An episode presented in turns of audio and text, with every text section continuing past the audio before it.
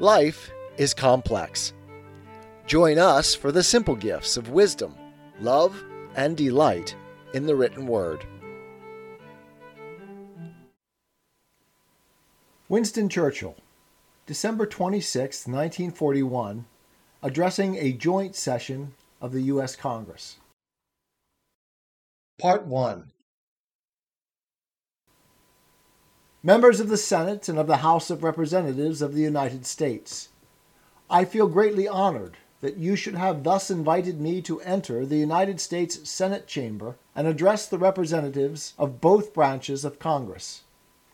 The fact that my American forebears have for so many generations played their part in the life of the United States, and that here I am, an Englishman, welcomed in your midst, makes this experience one of the most moving and thrilling of my life, which is already long and has not been entirely uneventful.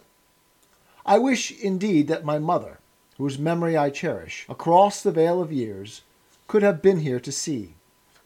By the way, I cannot help reflecting that if my father had been American and my mother British instead of the other way around, I might have got here on my own in that case, this would not have been the first time you would have heard my voice. In that case, I should not have needed any invitation, but if I had, it is hardly likely that it would have been unanimous. So perhaps things are better as they are. I may confess, however, that I do not feel quite like a fish out of water in a legislative assembly where English is spoken. I am a child of the House of Commons. I was brought up in my father's house to believe in democracy. Trust the people. That was his message. I used to see him cheered at meetings and in the streets by crowds of working men, way back in those aristocratic Victorian days when, as Disraeli said, the world was for the few, and for the very few.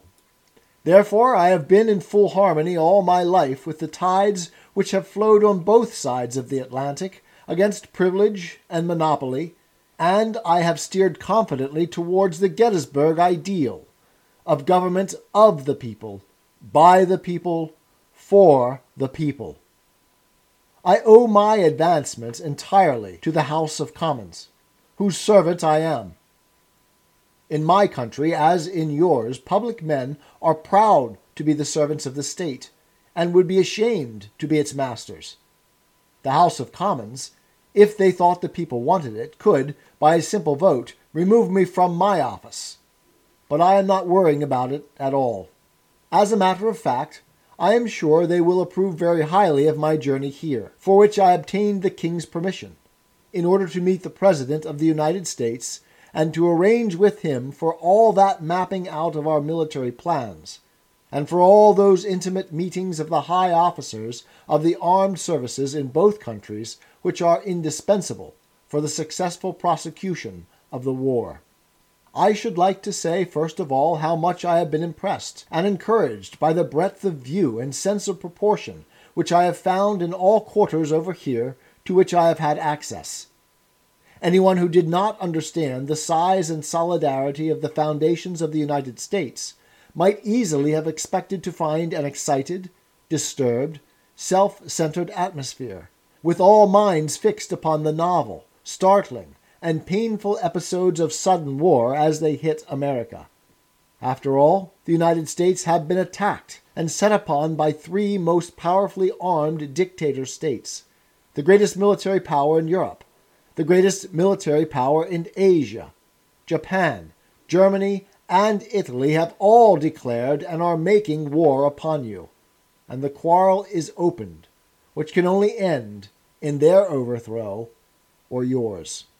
But here in Washington, in these memorable days, I have found an Olympian fortitude which, far from being based upon complacency, is only the mask of an inflexible purpose and the proof of a sure, well grounded confidence in the final outcome. We in Britain had the same feeling in our darkest days. We too were sure that in the end all would be well. You do not, I am certain, underrate the severity of the ordeal to which you and we have still to be subjected. The forces ranged against us are enormous. They are bitter. They are ruthless. The wicked men and their factions who have launched their peoples on the path of war and conquest know that they will be called to terrible account if they cannot beat down by force of arms the peoples they have assailed. They will stop at nothing. They have a vast accumulation of war weapons of all kinds. They have highly trained and disciplined armies, navies, and air services. They have plans and designs which have long been contrived and matured. They will stop at nothing that violence or treachery can suggest. It is quite true that on our side our resources in manpower and materials are far greater than theirs but only a portion of your resources are as yet mobilized and developed. And we, both of us, have much to learn in the cruel art of war. We have, therefore, without doubt, a time of tribulation before us. In this same time, some ground will be lost which it will be hard and costly to regain. Many disappointments and unpleasant surprises await us. Many of them will afflict us before the full marshalling of our latent and total power can be accomplished. For the best part of twenty years, the youth of Britain and America have been taught that war was evil, which is true, and that it would never come again, which has been proved false. For the best part of twenty years, the youth of Germany, of Japan, and Italy have been taught that aggressive war is the noblest duty of the citizen, and that it should be begun as soon as the necessary weapons and organization have been made. We have performed the duties and tasks of peace. They have plotted and planned for war. This naturally has placed us in Britain, and now places you in the United States at a disadvantage which only time, courage, and untiring exertion can correct. We have indeed to be thankful that so much time has been granted to us. If Germany had tried to invade the British Isles after the French collapse in June 1940, and if Japan had declared war on the British Empire and the United States at about the same date, no one can say what disasters and agonies might not have been our lot. But now, at the end of December 1941, our transformation from easy-going peace to total war efficiency has made very great progress. The broad flow of munitions in Great Britain has already begun. Immense strides have been made in the conversion of American industry to military purposes. And now that the United States is at war, it is possible for orders to be given every day, which in a year or 18 months hence will produce results in war power beyond anything which has been seen or foreseen in the dictator states. Provided that every effort is made, that nothing is kept back, that the whole manpower, brain power, virility, valor, and civic virtue of the English speaking world, with all its galaxy of loyal, friendly, or associated communities and states, provided that is bent unremittingly to the simple but supreme task, I think it would be reasonable to hope that the end of 1942 will see us quite definitely in a better position than we are now, and that the year 1943 will enable us to assume the initiative upon an ample scale. Some people may be startled or momentarily depressed when, like your president, I speak of a long and a hard war. Our peoples would rather know the truth, somber though it be. And after all, when we are doing the noblest work in the world, not only defending our hearths and homes, but the cause of freedom in every land, the question of whether deliverance comes in 1942, or 1943, or 1944 falls into its proper place in the grand proportions of human history. Sure I am that this day, now, we are the masters of our fate, that the task which has been set us is not above our strength, that its pangs and toils are not beyond our endurance, as long as we have faith in our cause and an unconquerable willpower. Salvation will not be denied us. In the words of the psalmist, he shall not be afraid of evil tidings. His heart is fixed, trusting in the Lord. Not all the tidings will be evil. On the contrary, mighty strokes of war have already been dealt against the enemy.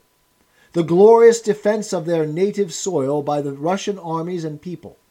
Wounds have been inflicted upon the Nazi tyranny and system, which have bitten deep and will fester and inflame not only in the Nazi body, but in the Nazi mind. The boastful Mussolini has crumpled already. He is now but a lackey and a serf, the merest utensil of his master's will. He has inflicted great suffering and wrong upon his own industrious people. He has been stripped of all his African empire. Abyssinia has been liberated. Our armies of the East, which were so weak and ill equipped at the moment of French desertion, now control all the regions from Teheran to Benghazi, and from Aleppo and Cyprus to the sources of the Nile. For many months we devoted ourselves to preparing to take the offensive in Libya. The very considerable battle, which has been proceeding there the last six weeks in the desert, has been most fiercely fought on both sides. Owing to the difficulties of supply upon the desert flank, we were never able to bring numerically equal forces to bear upon the enemy. Therefore, we had to rely upon superiority in the numbers and qualities of tanks and aircraft, British and American. For the first time, aided by these, for the first time, we have fought the enemy with equal weapons. For the first time, we have made the Hun feel the sharp edge of those tools with which he has enslaved Europe. The armed forces of the enemy in Cyrenaica amounted to about 150,000 men, of whom a third were Germans. General Auchinleck set out to destroy totally that armed force, and I have every reason to believe that his aim will be fully accomplished. I am so glad to be able to place before you, members of the Senate and of the House of Representatives, at this moment when you are entering the war, the proof that with proper weapons and proper organization, we are able to beat the life out of the savage Nazi. What Hitlerism is suffering in Libya is only a sample and a foretaste of what we have got to give him and his accomplices, wherever this war should lead us in every quarter of the globe. Tis the gift to be simple, tis the gift to be free, tis the gift to come down where we ought to be and when we find ourselves in the place just right, twill be in the valley of love and delight.